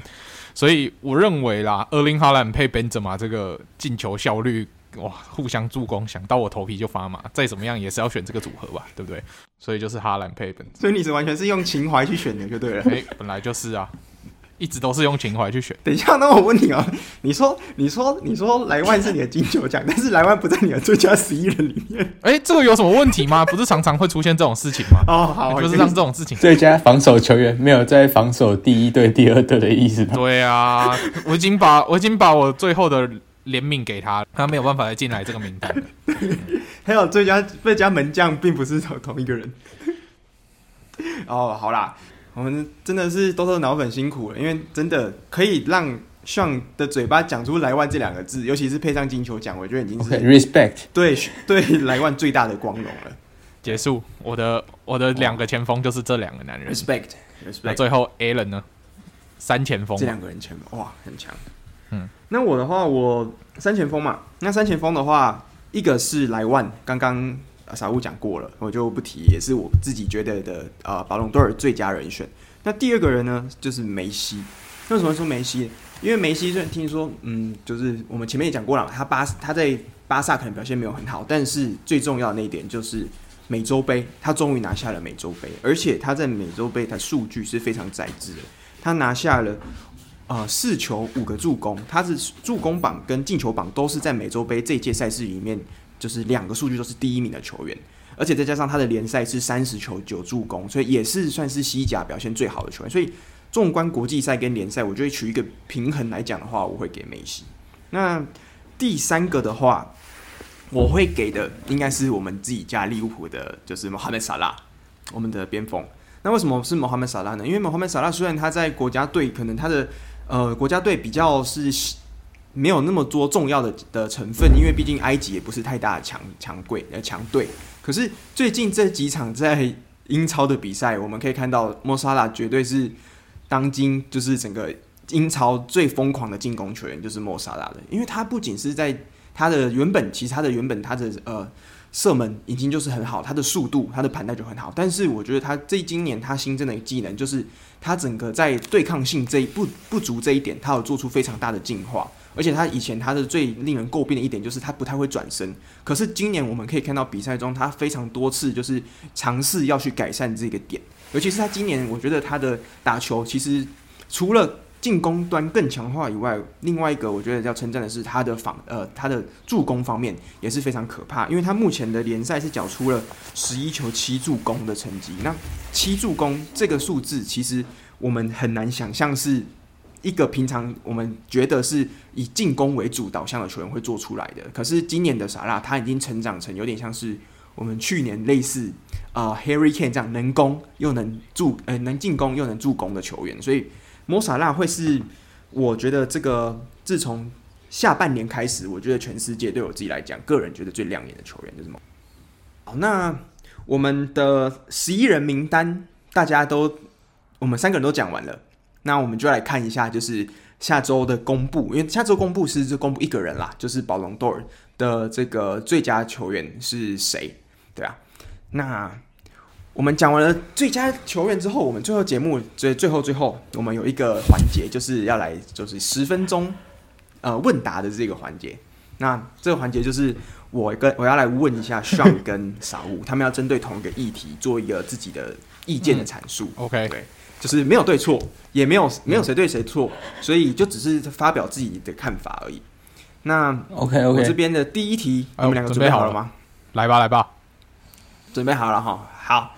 那第一题要抛给你们的是，请问今年的切尔西是不是浪费了他们在进攻线上的天赋？尤其是他们这几年买来了 Kai Havertz、Timo Werner、Ziyech、Pulisic，又买了卢卡库，买了这么多人来，但是现在进球最多的竟然是后卫。你们觉得这个点他是否是浪费了进攻的天赋呢？那我就先请 Sean 来讲好了。你要先指定我讲是不是？好。那我我对于这个的答案当然是超级浪费啊！尤其是赶快把我们家卢卡库还给我们国米好不好？你们买来，然后让他进个一球，然后之后就把他当支点用，然后最近受伤，完全没有什么利用价值，然后花那么多钱。虽然我们拿到你们那么多钱，我们开心啦，可是我觉得卢卡库他在我们国米能展现出来的实力，绝对比在切尔西还要更大。然后还有，我要为我们家多特前球员就是 Pulisic 也报个区，他在车车竟然也很少上场机会。然后 ZH 你都已经花大钱从阿甲买过来了，我觉得是不是应该要让他先从阿甲到多特，然后之后再登陆英超，不要直接阿甲英超，这不对哦。所以最近听说多特也开始对他有兴趣，如果有机会的话，也可以把他买过来这样。所以你看我举了这么多人，然后再加上我们前。呃，德甲进球亚军 Timo Werner 去你们车车变成什么样子？变成一个没有什么进进攻能力，然后只能分球或者是当支点的男人，这个真的是不行。唯一比较有进步的只有 Kai Havertz，我觉得这个完全不合理啊，就完全就是在浪费这一些满出来的进攻天赋，所以看了我觉得非常痛苦。看到你们这些公仔就一个一个摆在场边，对不对？非常痛苦啊，受不了。我觉得就是算站在一个你看普利西奇他们多特出来的，之后卢卡库也是他们国米，就是诶、欸、国米卖过去的，所以看他讲的就越来越气，对不对？想说奇怪，我们那么在多特这么好用，但是怎么却到你们车车却好像没有什么太大的作用？那傻物，你对这点你有你想要辩你有想要辩护的吗？还是你觉得就是这样？我先说，如果是拜仁卖过来的，像就哦没关系啊，烂掉就烂掉了。给他烂 呐，给他烂。比如说，如果莱万去直接冰起来，冰啊，我没有查。冰的好，冰的妙，冰的好，冰的呱呱叫。嗯，没有，我还哎，我真的承认，就是我觉得切尔西把许多球员的工作就是简单化。就像卢卡库，他其实一他可以做的事情可能是三件，但是切尔西只要求他做一件事情就当支点。虽然这件事真的做得很好，就是以切尔西来讲，他很需要这件事。就是为什么我们那时候会放弃 Tammy，就是因为他这件事他做不到。但是你想，就是我们只要卢卡库吸住两个后卫，然后把球往边路分，或是往禁区边缘分，就是就会有一群边就是异位怪物去做这件事情。对，那呃呃，我承认第一也我我们没有很想得很清楚就买的，就是因为他他位置重叠人太多，他不论踢边路或是踢现在就进攻中场，进攻中场一定是开他的位置扛，没有任何人可以跟他抢这个位置。那这也我觉得他有点被。就他用的有点不太好，那也没办法怪他。虽然他常常在很关键的时候进球，但我觉得他值得更好的未来。我认真讲，当然他我我先辩护一点，他去多特太老，他二十五岁，他不能去多特啊。不会啦，价钱合理都可以来啦。我们多特 宽宏大量，对不对？OK 的，OK 的不行啊，不行啊！多收多少？三两千万收吗？三千万以内都收吗？三千万以内都收，三千万以内都收，是不是？三千万，那像是去的话，取代这个 Jordan 三球之前的位置就对了，就是稍微弥补一下 Reyna 有时候有可能会不健康的这种可能嘛。嗯，对，嗯，我觉得是非常 OK 的。哦，然后我在讲那个，就是还有两两三个，就是我们的异位怪物群，就是 Hudson-Odoi 跟那个 Pulisic。然后我觉得他们就是有表现的变变更好一点，嗯、可是呃，因为其实大家知道那个就是呃，Tuchel 他踢的方式比较像是三四三，那这会让两个边锋会没有位置，因为他们会让翼位去踢，像今年表现好的 Alonso，然后 Chilwell，然后另外一边就是 Azpilicueta 或是呃，今年真的进球最多的 Reece James，这非常奇怪，对，他进的最多球。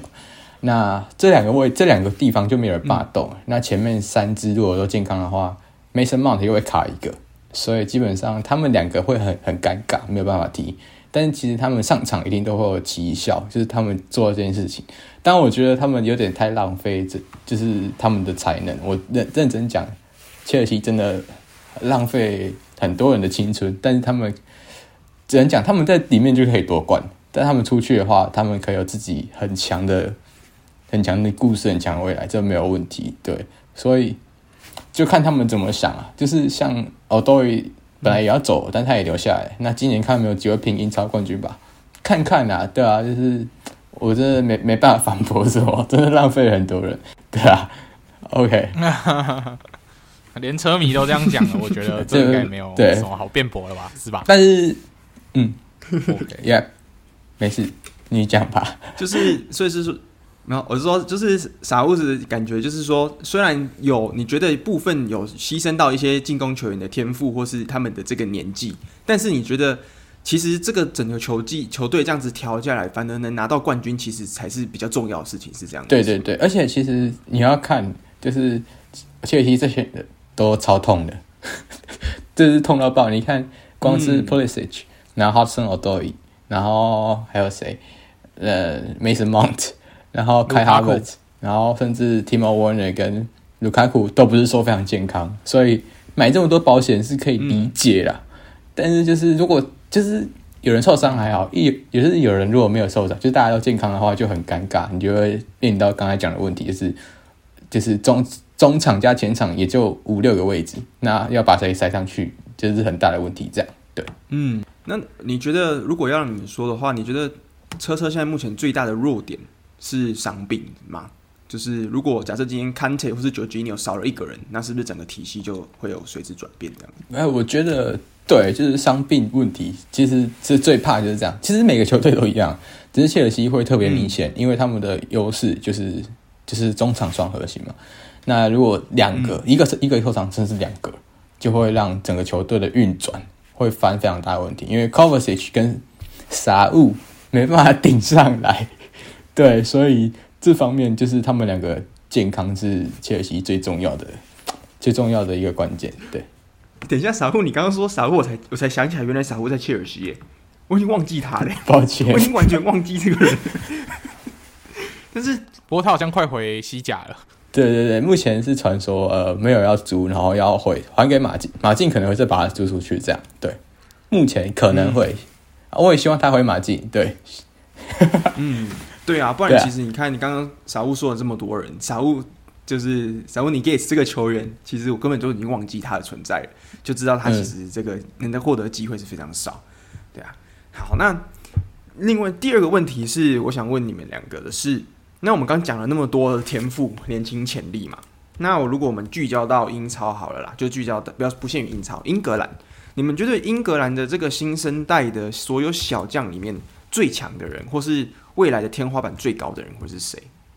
那我们这个先请傻物来讲一下，你觉得谁会是这批小将里面年轻天赋最好的？呃，是我的话，我会觉得呃有两个位置我蛮重视，就是那个一个就是前前场，一个就是中场。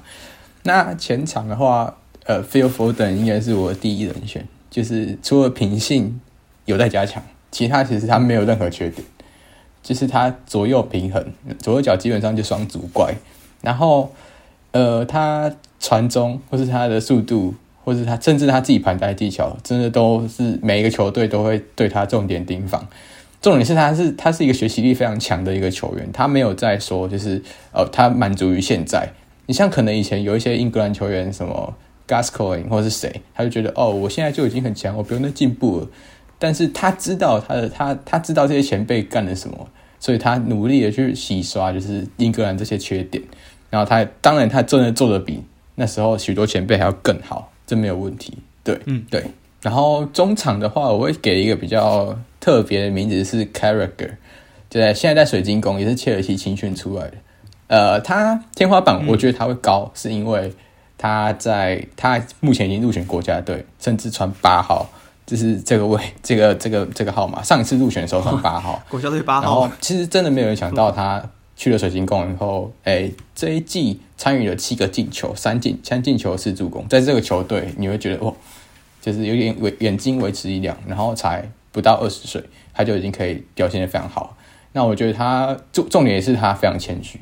他愿意学习任何事情，我觉得这是球员态度问题。就是其实你要看英格兰球员会不会成功，就是看他态度好不好，真的就这样而已。对他们的天分，你要说嗯，Rushford 不高吗？Greenwood 不高吗？他们很高啊，但是他们的就是训练态度，他们没办法做到，就是可能可能意大利人、法国人，或是甚至西班牙人一样的那种水平。所以我觉得，呃，他们的态度，我会先看一个人球员的态度。以英格兰来说的话。对，那 Phil Foden 跟 Carragher，我是觉得他们态度非常好，嗯、所以他们成功几率可能也比较高一点。这样，对。嗯，OK，了解。那 Sean 呢？Sean 有没有其他的想法？对我来说，就是我们前多特那两个，就是一个是现任多特，一个是前多特那两个男人，嗯、一个是现在在多特的 Jude Bellingham，另外一个是已经到了曼联的 Jaden Sancho。嗯那三球的话，他要展现他天赋的前提条件是，他要先离开曼联，得到更多的上场机会，或者是在曼联新教练的体系下，争取到自己的稳固的先发，然后展现出他在多特展现给大家看的那些天赋。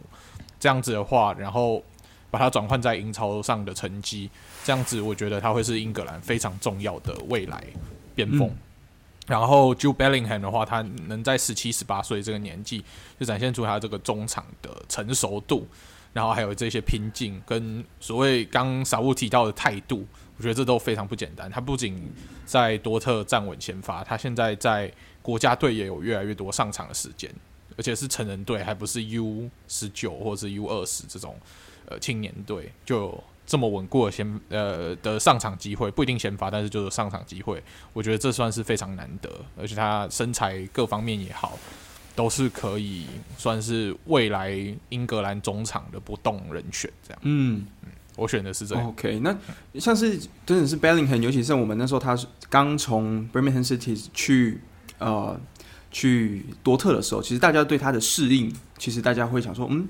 刚从这个比较可能二级联赛跳到了五大联赛这个舞台上，他的适应时间要多久？结果我没有想到，在这两年，尤其是这个年度的欧冠对上曼城之后，还有其他今年的其他联赛的比赛，其实 Jubellingham 的表现是算是来蛮蛮蛮让我跌破眼镜的。就是这个小将的成长，他的这个幅度是大到让人没办法忽视掉的一个程度。